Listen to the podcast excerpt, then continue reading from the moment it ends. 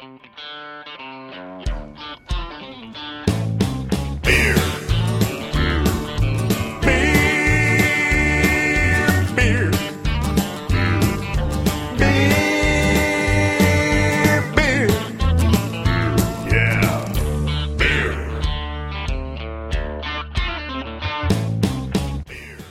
is Beer Here, a weekly podcast and blog on WFMU.org and beerhere.blogspot.com.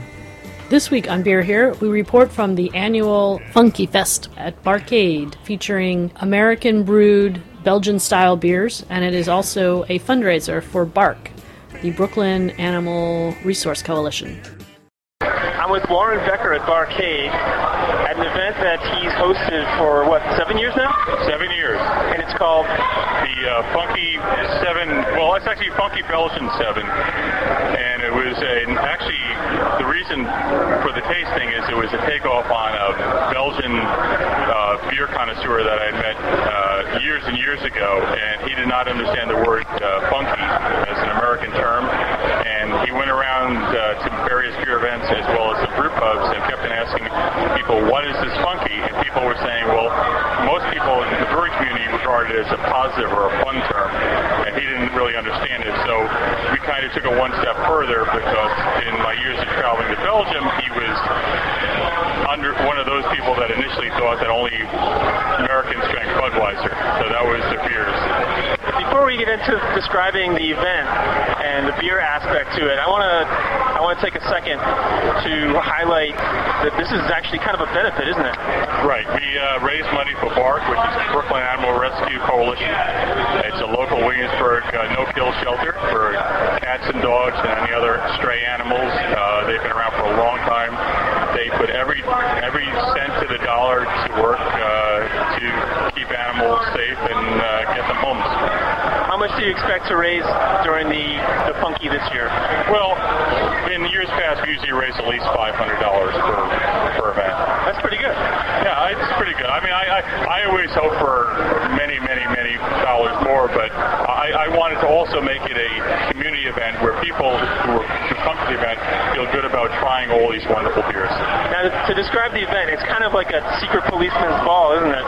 Yeah, it's it, it's it's not really that secretive, and it's not really that. Uh, Exclusive? yeah, we we I, I I pretty much open up to anybody after a certain point, but I usually want to let people know that there are some wonderful Belgian style beers made coast to coast in this country.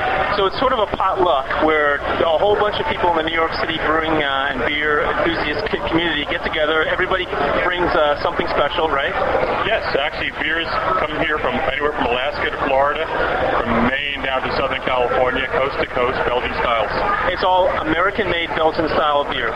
Yes, exactly. And this was a, a really major point um, because in our homebrew contest that we did early on in our club, the Malted Barley Appreciation Society, back in 1996, we started a Belgian-only brewing competition. And back in those days, a lot of Belgian styles that we had heard about read about in books were not available in, from Belgium in the United States.